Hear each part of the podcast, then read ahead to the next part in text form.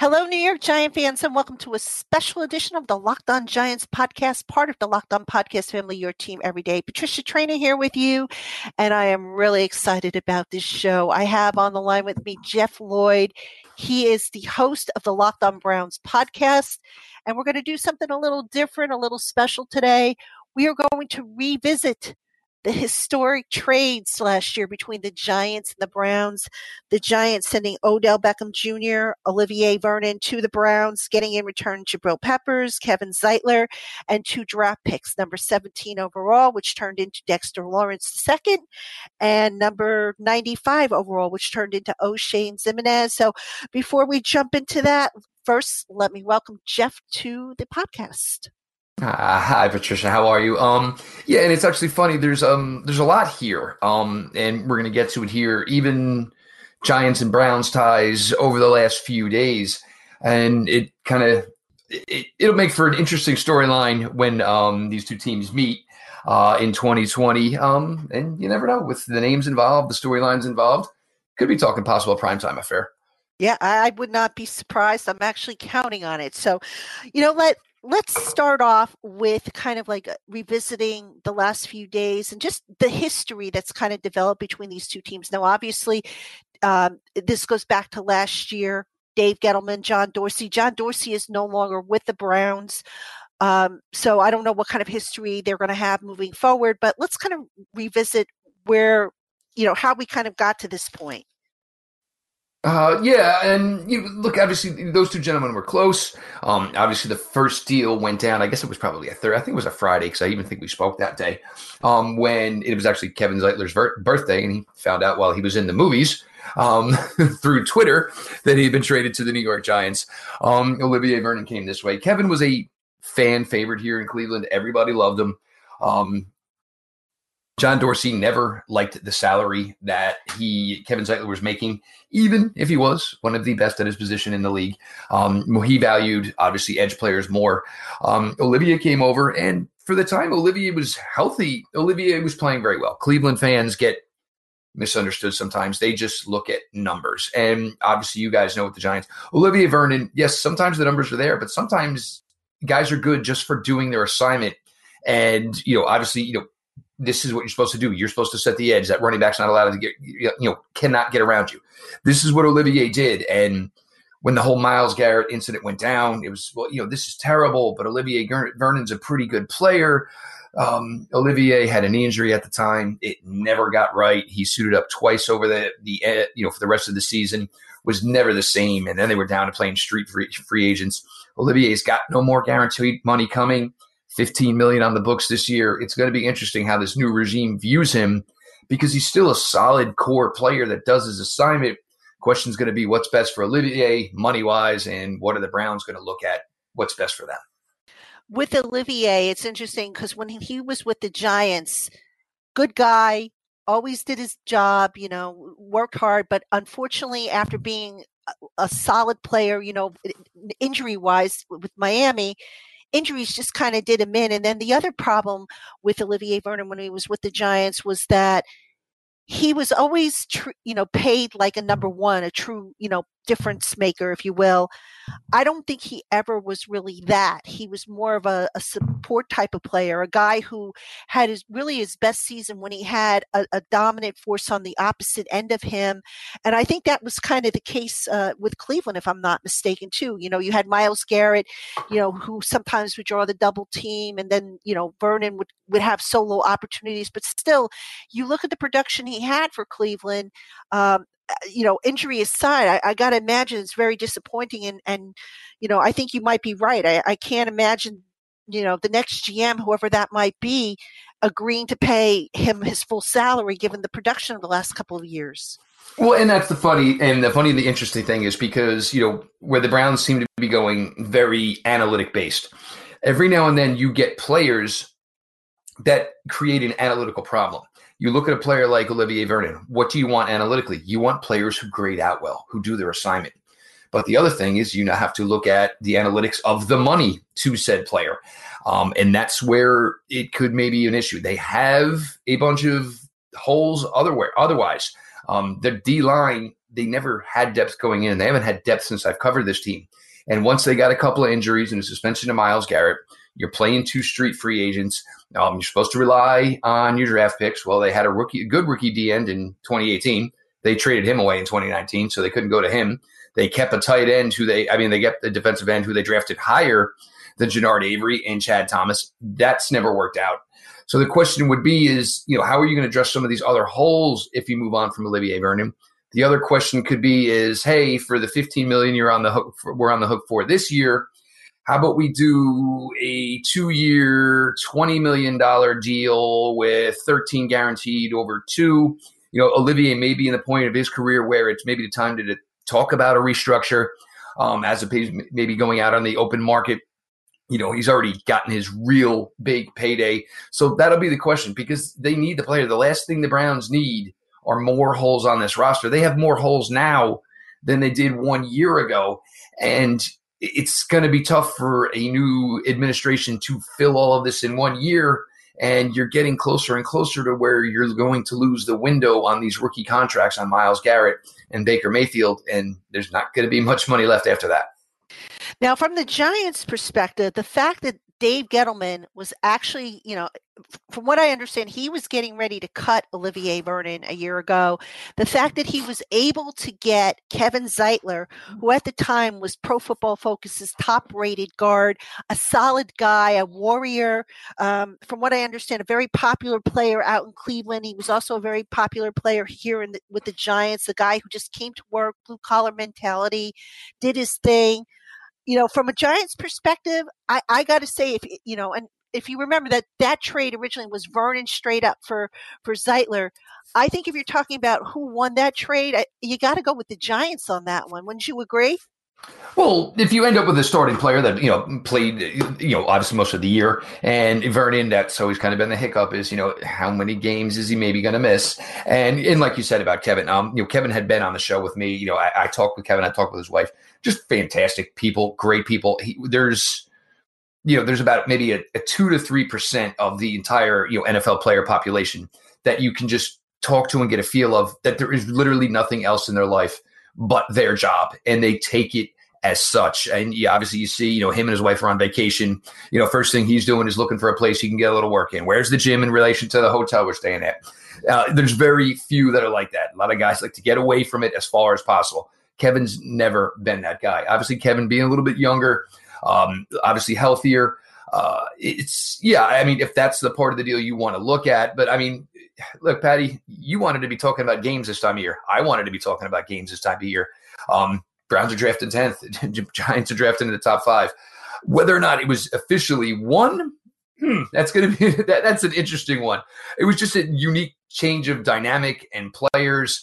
And, you know, but as far as, you know, the better player in 2019, Kevin Zeitler was definitely a better player than Olivier Vernon. True point. You know, obviously the winning the trade is you, you probably can't really fully judge the trade until it's it's three years in but based on the first year you know the giants were able to get a little bit more out of kevin zeitler he performed at a high level even came in took a, a little bit of a salary cut uh, or not a cut a restructure i think which helped the cap and uh, i think going forward if if i had to take a guess and i don't you know if you'll agree or not zeitler will probably be with the giants in 2019. I don't know necessarily if Vernon will be with the Browns in 2019. What are your thoughts there? Uh, I would, uh, I would absolutely agree with you. There's a, you know, a, a, much stronger chance. I mean, I don't think Kevin Zeitler's going anywhere um, with Vernon, and you know, I mean, obviously there's change with the Giants, but not change as far as general manager. So it was the move he made. Um, all that stuff has changed here in Cleveland, and the fact that there is no more guaranteed money for Olivier Vernon it's going to come down to whether or not Olivier wants to stay, how they want to work this out, and how much the Browns analytical department views his worth to this team. Uh, it's not a huge class as far as edge rushers this year in the draft, so that may tip the hand in favor for Olivier Vernon. But 50 50 sounds like a cop out, but I'll go 60 40 that maybe he's not here in 2020. Okay, fair enough. And uh, you know, just one other thing about you know Zeitler, and, and, it's interesting because we talk about the shared recent history, if you will, with the two teams. Cleveland landing Bill Callahan, the offensive line coach, that I desperately wanted the Giants to to hire. Um, obviously, when Jason Garrett was hired, I guess the two of them had a little bit of a history in Dallas, and it just wasn't going to come to fruition. But how much of a of, of a win is that? Do you think for Cleveland versus how much of a loss would it be for the Giants? Um, well, it was interesting because you know there were rumors that Callahan was interested, and now obviously you're talking about a guy who's coaching the Super Bowl. Um, you know, ended up finishing uh, last season as you know the Redskins, uh, you know, head coach after they moved on from Jay Gruden. But once, um, in for me, I, I know the Garrett family well. Uh, Jason's brother John is actually the one who taught me how to run routes in high school. They have big ties to the Jersey Shore um, back in the day, so I mean, I'm happy he's able to bounce back on his feet this quickly. Uh, you know, obviously, you know, mostly on Ohio kid, but they're strong Jersey roots within Jason Garrett. Uh, so to see him get that opportunity, but that second it came down, and and you know, knowing Dallas folks and knowing the situation, it was like, wow, Bill Callahan, he's not going to go there. They, it, they, it just didn't end well. Uh, Bill Callahan has is a strong man, had a lot of faith in what he was doing there. Jason Garrett kept calling a run game that didn't necessarily coincide with what Bill Callahan preached, and Bill's been a run game coordinator. So that situation just you know, just did not end on good terms. For Cleveland, why I like this so much is not only are you getting a top five offensive line coach, and you've got a second year right guard. Most likely you're going to draft two to three more offensive linemen. You've got a really good center. You've got a really good left guard but you're going to want a teacher. You're going to want a mentor of this room. You're going to want a guy who's going to shape people. And most likely, some of these guys that they're going to draft, they may not be the old school beat beat 'em up left tackle, right tackle from back in the day. They might be more athletic guys that are going to need some more technique and refinement within that technique, where a guy like Callahan comes in.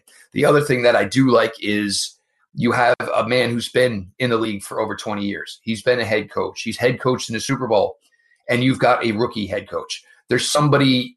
This is what Freddie Steve Wilks coached a year, but it's not like him and Freddie had a relationship before that.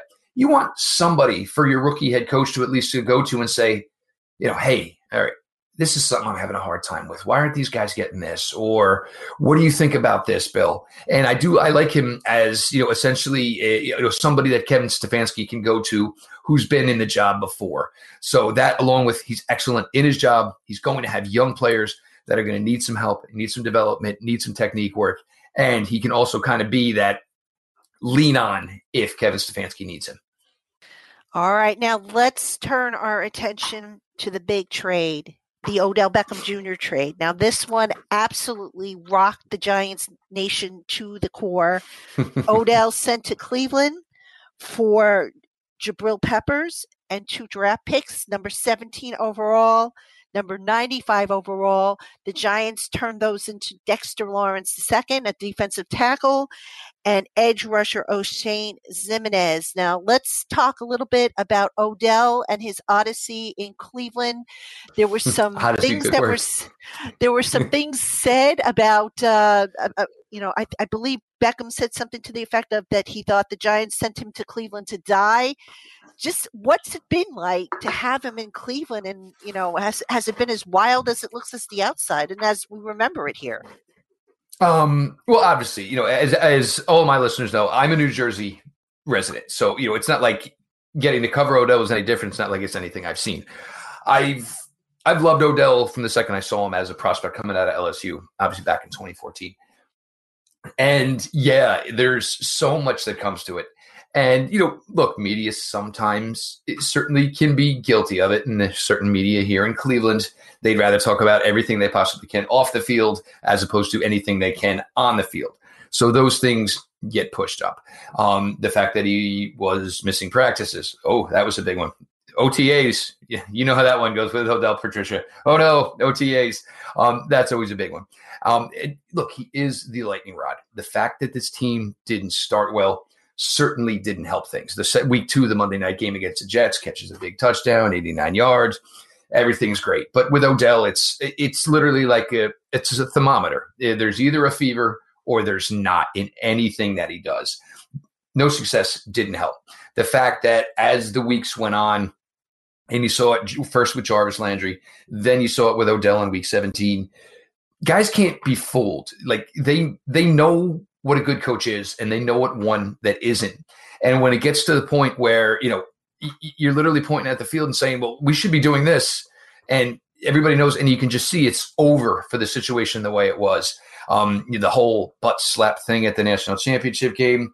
I mean, it's stuff like that that doesn't do Odell any favors um, because you just find to get yourself into look. Granted, it's it's thankfully it's not in the back of a police car, bad, but you get yourself in these situations where you know, and, and players are famous for the uh, please you know keep my name out of your mouth. Well, it's kind of hard to when you keep getting yourself in these you know awkward sometimes dumb situations, uh, you know, handing out money to guys that are essentially amateur athletes, you know, stuff of that nature. And oh, it's it's not gonna change. Um, for the most part, it seems these guys are content and seem to be really interested in what's going on with this new staff, with this new uh, regime up top. So it's going to be interesting. But oh god, it, until you truly are in it, yes, uh, the Odyssey and the day to day of what Odell is. And it was every practice, it would be here's your Odell moment, one handed catch, and then you know two hours later it'd be something negative about him, or you know it, it's I, there may not be a bigger lightning rod who's not a quarterback in the NFL than Odell Beckham. Yeah, and, and, you know he's a good guy. You know, I, I, have nothing but good things to say about him. He was a lightning rod. He often became the story. He became a distraction in the locker room. One of the reasons why Dave Gettleman moved on from him. Now, you guys in giving up Jabril Peppers, how much did Cleveland miss Jabril Peppers in their defense? This is this is where it's actually kind of funny because when Steve Wilks was introduced as the new defensive coordinator in his opening press conference, like one of the players, obviously Miles Myles Garrett was one. He was a big fan of Joe Schobert and the production he gave at the linebacker position. But uh, you know, Steve Wilks, who loves to play three safeties, the big nickel, Jabril was the guy. This was literally the guy that was going to be the third safety. You could play him up against the line. You can use him to cover some tight ends and cover some backs in man to man. He was getting better in deeper zone. And it was just so, you know, you had your defense coordinator speak so highly of this player that he was looking forward to use. And then not even a month later, guess what? He's gone. And they ended up bringing in, you know, uh, Jermaine Whitehead, which turned out terribly. And he started blasting away through social media on reporters, on fans. Um, he only had one decent game. It was at Baltimore. He looked like a star that day, but other times he played every down of the year and was, I, I believe, by PFF standards, he was like the 103rd worst safety, uh, best safety in the NFL, 130, I think was something there. So he wasn't very good. Uh, Morgan Burnett came over uh, from Pittsburgh. He actually played pretty well until that same Thursday night game. He blew out his Achilles. Damarious Randall, he just didn't have a good year at the safety position. And he was on a contract year and even got himself suspended for the, the big second uh, game in, in Pittsburgh. So all of these guys who were they were counting on, and so by you know week 12, week 13, they're playing their sixth and seventh safeties. Losing Peppers was probably a bigger blow than people realized at the time. And even now, I mean, if you could say, wow, I would I really like to have Jabril Peppers here, who would be the best safety on this team, hands down. Yeah, it's it's an interesting one to look back on. What about in terms of the two draft picks? You, you, know, there was some debate here in New York that the Giants got fleeced, that they didn't get enough in return for Beckham. I don't know that I necessarily agree with that. I mean, you know, you look at obviously the first round pick, which they turned into Dexter Lawrence, turned into be a, a pretty solid player for them.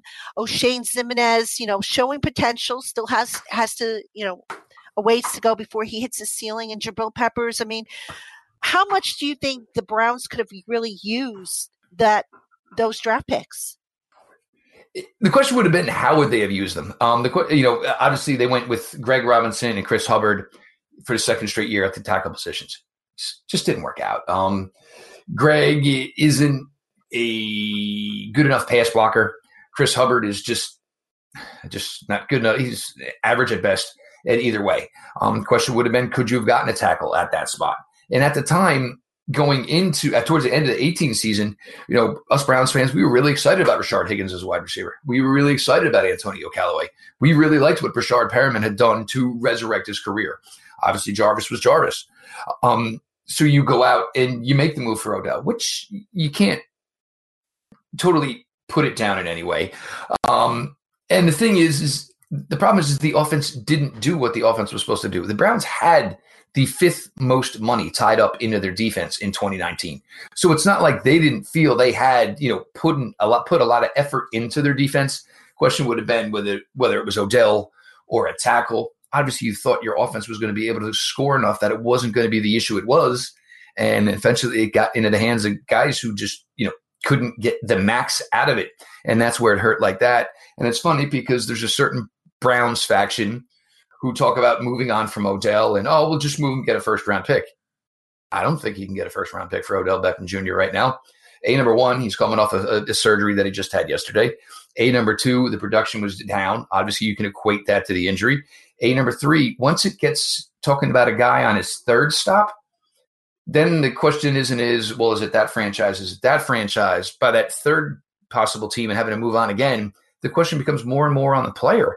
And, you know, yes, 27. No, he's not old, but I can go draft a 21 year old wide receiver in round one, and I'll have him on one full five year contract before I've even got to talk close to paying him money that Odell Beckham's making now.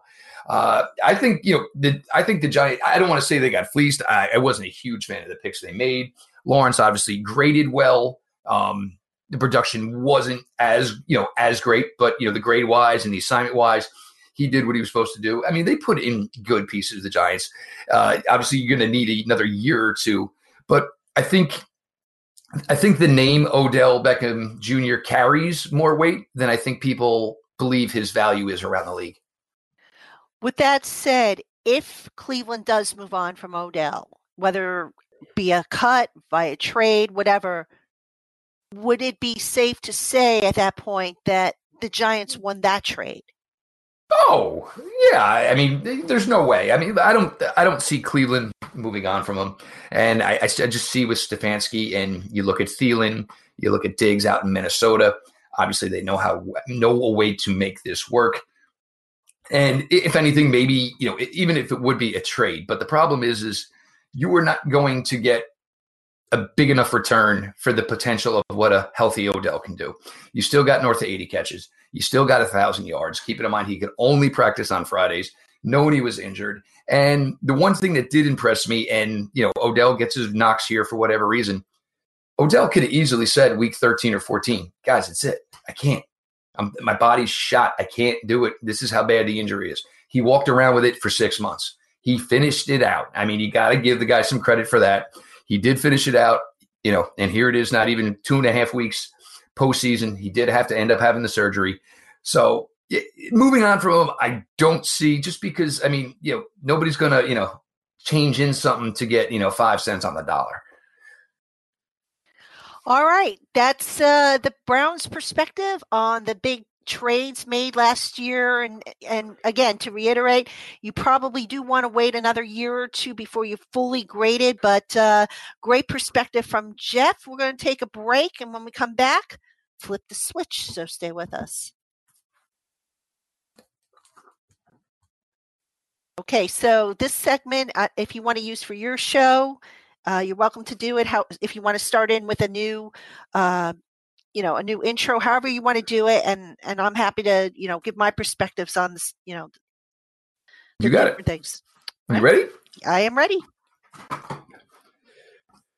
Jeff lloyd with patricia Traina here from locked on giants. Um a lot of connections between the Browns and the Giants. Obviously, they're both going to play in 2020. So as we dig for all season content, we figured it'd be a good time here. We can revise the trade, and obviously we talked about how the coaching staffs are coming together here. Uh, Patricia, obviously, you know Kevin Zeitler, Jabril Peppers, some draft picks, Olivier Vernon move obviously for a much different reason than Odell Beckham Jr. But uh, you know, I know Kevin Zeitler did more for that team than just throw a really good Thanksgiving this year. Yeah, he did. I mean, look, the Giants got a starting right guard. They, you know, they weren't going to re-sign apparently uh, Jamon Brown, who had fil- finished the previous season for them at that role.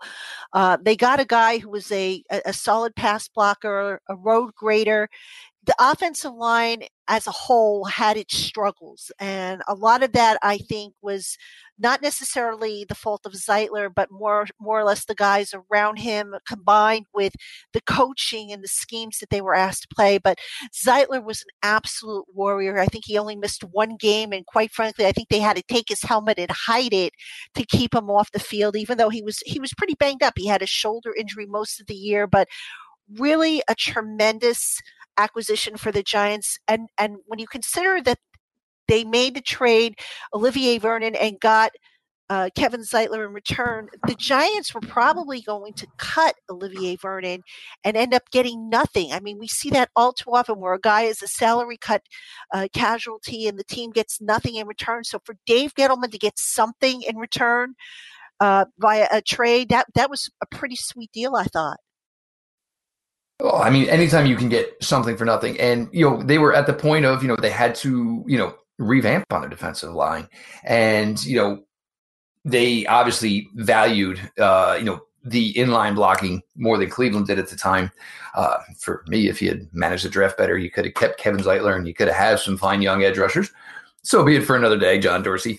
Um, but that you know, and I, I, can't just you know the Zeitlers are just great people, and that's the type of guy you want coming in to your building. You want a guy who a loves the job he has, appreciates it, and treats it as such. And that's the kind of guy that Kevin Zeitler is. Obviously, Jabril Peppers' season ended a little bit early, but Patricia, talk about uh, obviously Jabril got to go back home here. Yeah, he's a, a Jersey guy. And uh, coming back, you know, it, it, was very interesting. He's a guy who I don't think has come anywhere close to hitting his ceiling. He still has ways to go but he was a solid player. He brought a little bit of swag to the team.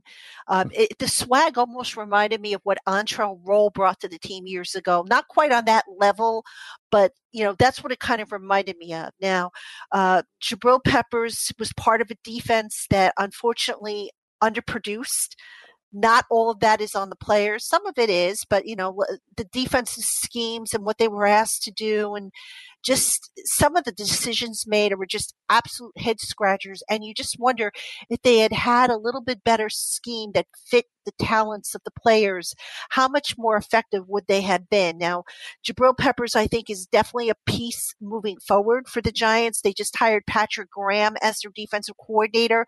I'm very much interested in seeing how they deploy Peppers in that defense. Is he going to be, you know, primarily the box safety? Is he going to alternate with uh, whether it be Julian Love or whoever they get at free safety and, and just, you know, switch up the roles? But I like Jabril Peppers as sort of that pseudo linebacker type of role, a guy who can come down and play down in the box and, you know, cover the running backs coming out, but also drop back and whatnot. Now, if they get Isaiah Simmons, obviously all that changes. But, you know, if they don't, I think the Giants have something there with Jabril Peppers, and I still like that that acquisition. It's interesting you brought up the name Isaiah Simmons because one of the things when everybody talks about the prospect that Isaiah Simmons is, is and he can do this, he can do this, he can do this, he can do this. That's fantastic. But the problem is, is when he's doing this, who's going to do that? And I, I love where you, you tied in the Peppers thing. We thought, yeah, he could have probably played some dime linebacker. He could have played some nickel linebacker. And that was the that's the joy what you have with a guy like Jabril Peppers is he could play up by the line of scrimmage. He was getting better 10 to 12 yards off the line of scrimmage. You get some man coverage with him. Now, if you want to find a reason where you get nervous about taking Isaiah Simmons and well, if we're going to have him do all these things, who's going to do the other? Those are two guys that could work in unison, and it would really help your defense because you can kind of disguise them when they can both do similar things. Obviously, different body types.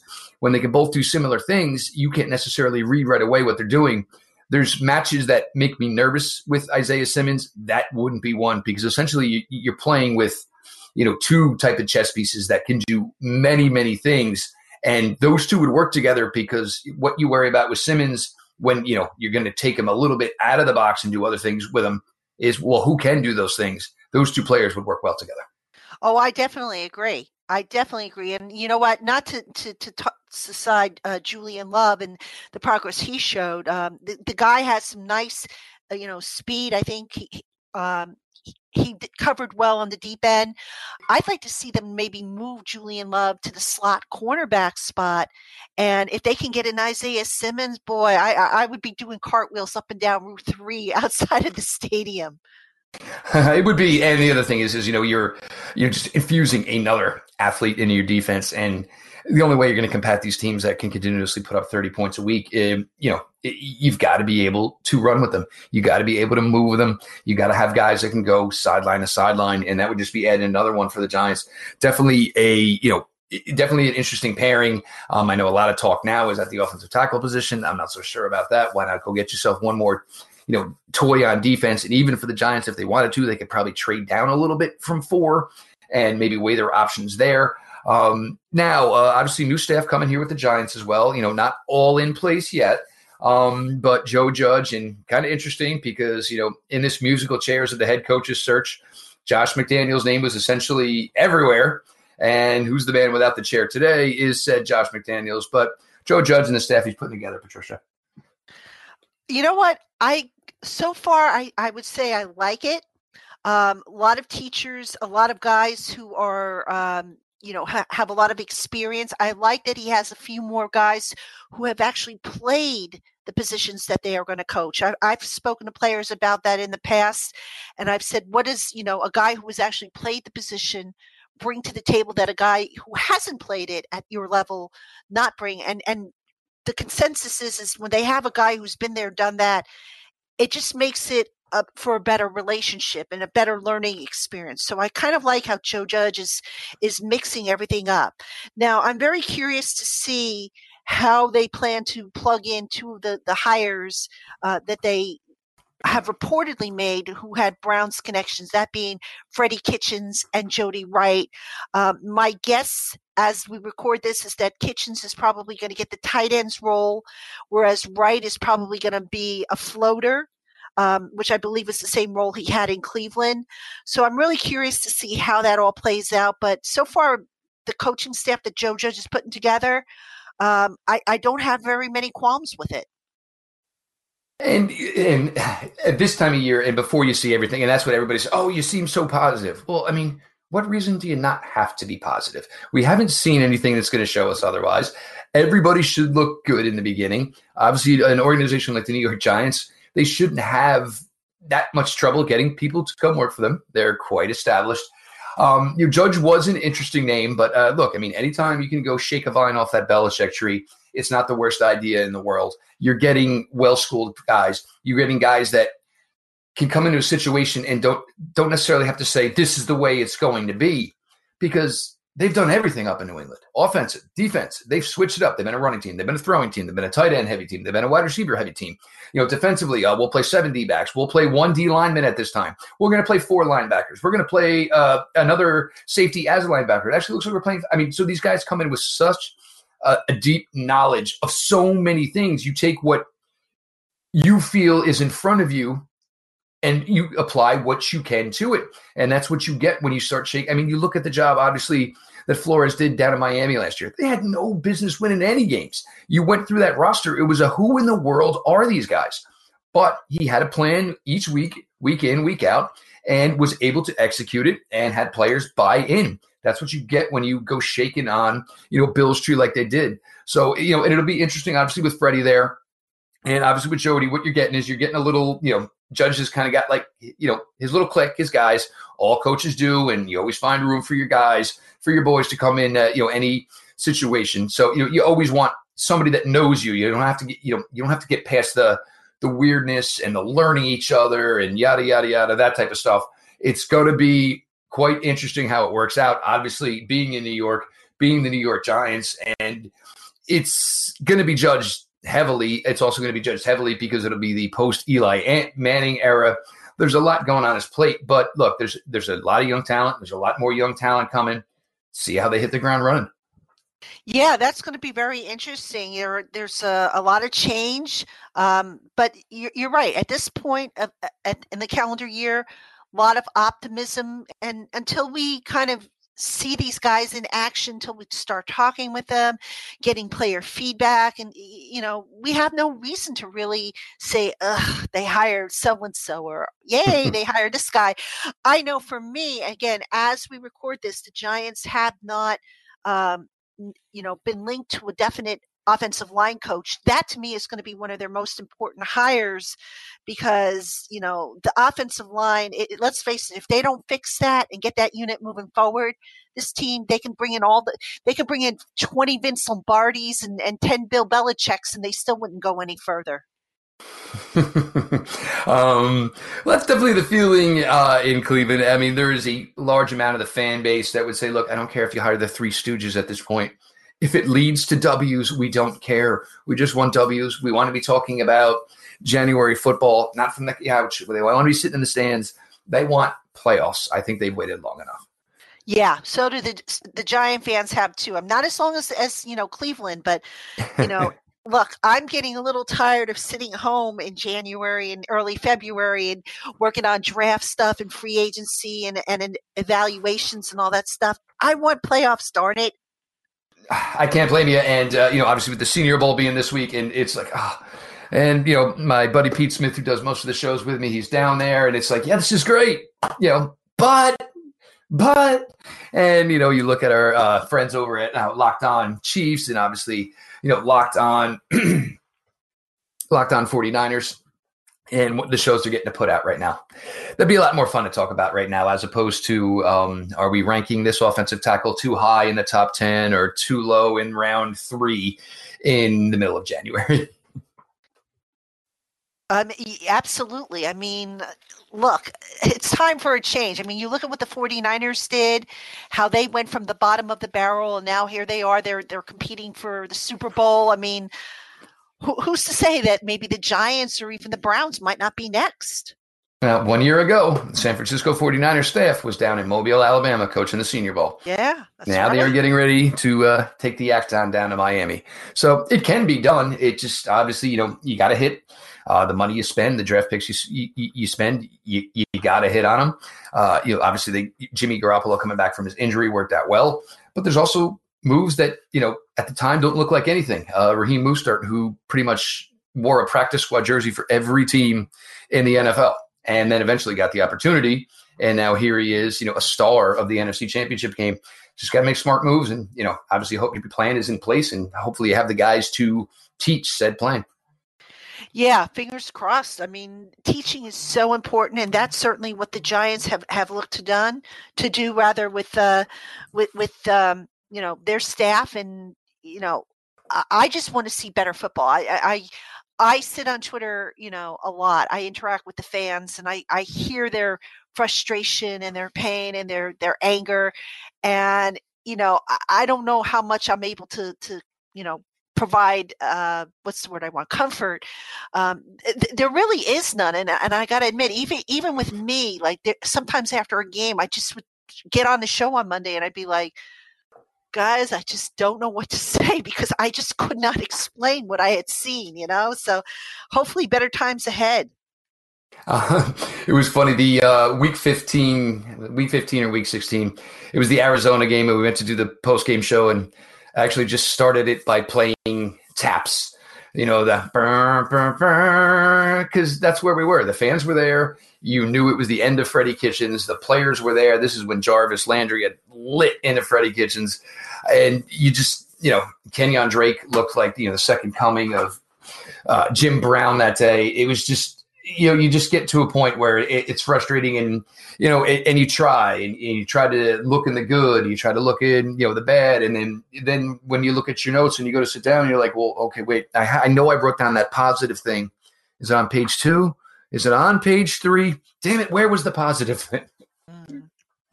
Yeah, it, it's, I'll tell you what though, in the seasons that, that both of our teams had, you know, you look at, it's it, I think it's a lot easier to remember the positives because they were I, I, dare say few and far in between as opposed to the negatives which were just countless so um, here's hoping that we have a lot more positives, you know, to talk about, and and uh, especially, you know, it's going to be interesting. I can't wait to our two teams uh, play each other. Uh, they're on the schedule for 2020. I think that's going to be a fun matchup. Yeah, I'm looking forward to it, and obviously the storylines. I mean, you know, whether it's Odell uh, you know, whether it would be Baker Mayfield and obviously the Daniel Jones thing. Um, you know, there was a lot of talk here in Cleveland. Oh, just take Saquon Barkley at one, and everyone, whatever quarterback is available after four. Um, and like I said, I, I, think there's probably a good chance that that probably turns out somehow into a primetime game. I don't know if maybe they're going to ban, ban the Browns because they gave them a lot of primetime last year. It didn't work out so well, but that would have the makings and the storylines for probably a, a pretty good primetime slate. Oh, there's no question that's going to be a prime time game. I mean, you could you could put that in your calendar, and I wouldn't be surprised if that's like a, a mid mid year type of thing. You know, to boost ratings, or you know, or eh, who knows? Maybe it'll be in the beginning. But I, if I were the schedule makers, I would save that for like mid year, maybe even down the line. No, I, I could. There's no question. I could de- definitely see it. Um, you know, and you know, obviously, young quarterbacks always sell, and you know, look, the Tom Brady's and the Drew Breeses and the Philip Rivers of the world, they're not going to be around forever. So, you know, everyone's smart as far as you know what they're putting on the TVs, and so you're going to start pushing that next generation. Yeah, yeah, absolutely, and and it's exciting. You know, I always like to see how the new teams, you know, the, the, the new rosters take place and what the strengths are, and who knows, maybe you find somebody, you know, who who emerges as a as a star that you weren't counting on. Oh yeah, absolutely. You know, and you know, the, and that's one of the things for the Browns because they're their 2019 draft, you know, obviously with 17 going to the New York Giants, you know, you got Greedy Williams in round two, who you thought was going to be a good player. He missed a month, struggled a lot. He played well before he got hurt. Then the month he missed, it, it just you know, he had a really, really, really tough time after that. So you're you know new defensive coordinator supposedly coming in, sounds like a man to man guy, which is right up Greedy Williams' uh, you know alley. Um, you got two young linebackers, Mack Wilson played a lot, not exactly so successful. You need some growth from those. What are going to be your second year players, and you know whatever you know the rookie class and whatever they do at ten, and you know they better hit hard and hopefully it does go offensive tackle because that's going to be the biggest need. And you, you, just can't go three years in a row without getting a serious addressing to the left tackle position. Uh, Giant fans feel your pain. I mean, Nate Solder, great guy. They had to overpay for him, obviously, because of you know Ereck Flowers being such a major bust. Um, how much of, of Solder's issues were a result of injuries, which I suspect were a big part of it. But yeah, moving forward, the Giants are going to need a, a, left tackle as well. I mean, I, I would like to see them try and get a tackle in the draft that they can develop. Well, it's the class for it, and, it's looking like it's a strong offensive line class. And you know, if you're going to put all of this into these, you know, young quarterbacks, and to, you know, basically this is what you know, GMs and coaching staffs, you're banking on it. You better, but you better do your best to put these guys in the best position to succeed. Yeah, absolutely. That's going to be so important.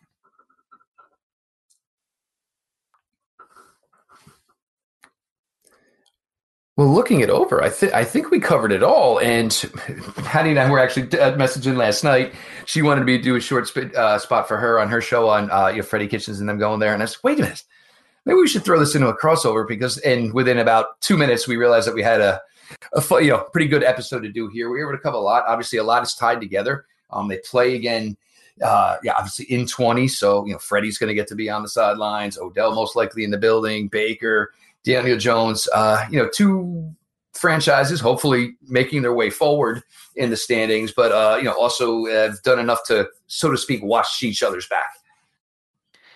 Definitely. I mean, again, I I can't believe we've got to go so long without football. It feels like you know we wait all this time for football to come, and then the, the two teams dis- they disappoint you, and then it's like, okay, now we've got to wait what nine months until we see meaningful football again from our team. So I, I'm just hoping that 2020 is a better year for for you know the Giants. Mm-hmm. Uh, hopefully, it'll be a better year for the Browns for you guys, and uh, who knows? Maybe down the line, you never know. Maybe one day we might see the Giants and the Browns in the Super Bowl. Wouldn't that be cool? Uh, I I think I'd fall off my chair. Um, I, I just let's just I, I, just just January. I, I, I, want a playoff game. I, I just I, want at least that. And look, I'm I'm not even going to be choosy. It doesn't even have to be a home one.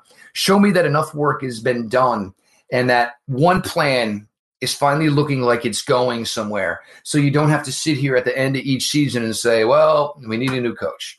Or two years later, guess what? We need a coach GM. Or, oh, you know, front office doesn't seem to be getting it done. Or this roster stinks. Get some sort of nucleus, a foundation going where you can actually get the ball down the road and it doesn't have to get off at the next exit because there's already an issue with it. Yeah, I, I agree with you. I mean, the Giants have, have the last uh, they've gone through what three coaches in the last what I want to say five years, six years, or something like that. It's time to have some stability and just move forward and and start building something here. And again, fingers crossed that that that they finally got it right. Nope, same over here. And look, I mean, you know, you think you have some of the key components in place. You know, obviously, you know, the Giants, I'm pretty sure they think they have their quarterback. You got Saquon Barkley. Uh, you got some guys on the outside who can make some plays. The Browns, confident in Baker Mayfield, confident in their running back in Nick Chubb. Got some guys on the outside. Got a pass rusher. You know, there's enough to work with. Um, should either one of these teams be drafting in the top five or the top 10? Probably not. But so you hope with the changes you made up top that takes these teams and, and gets them to be more productive than you know than they were unable to show in this in the previous season. You know, a lot of it's on the players, but a lot of it's on the plan that's put into place, and you know, here for better days, hopefully. Yeah, fingers crossed on that because uh, I don't know about you, my friend, but I'm tired of the losing. Oh no, it's it's it's tough, and this year it was. It, it was hard not to be confident, and we were. We were really excited and it just, you know, from that opening week loss to Tennessee, um, where they kind of looked tired for week one, which was, and then, you know, you get a win, and then it was two and two after beating Baltimore in Baltimore. And it was like, all right. And then they went on out to San Francisco, and, you know, they got smacked around like they stole something from their dad. And it was just, wow, this, this team does have some serious flaws. And the offense was never able to score like it was supposed to which you know kind of put the defense you know on its heels most of the time, and then the defense you know suffered some significant losses, and there was just no way they were going to rebound. Well, again, fingers crossed that better days are ahead because it's it's just. I can't speak for you guys, but I, I just see the toll that it's taken on the Giant fans. I, I looked at the social media comments, the letters to the editor, the questions I got on the podcast, and folks, all I could say is just keep the faith better days are they got to be ahead because they can't get much worse, unfortunately. Pretty much, yeah. And if I ever have to cover another, you know, drafting number one overall, I, I think that might be just too much for me, Patty. for us both.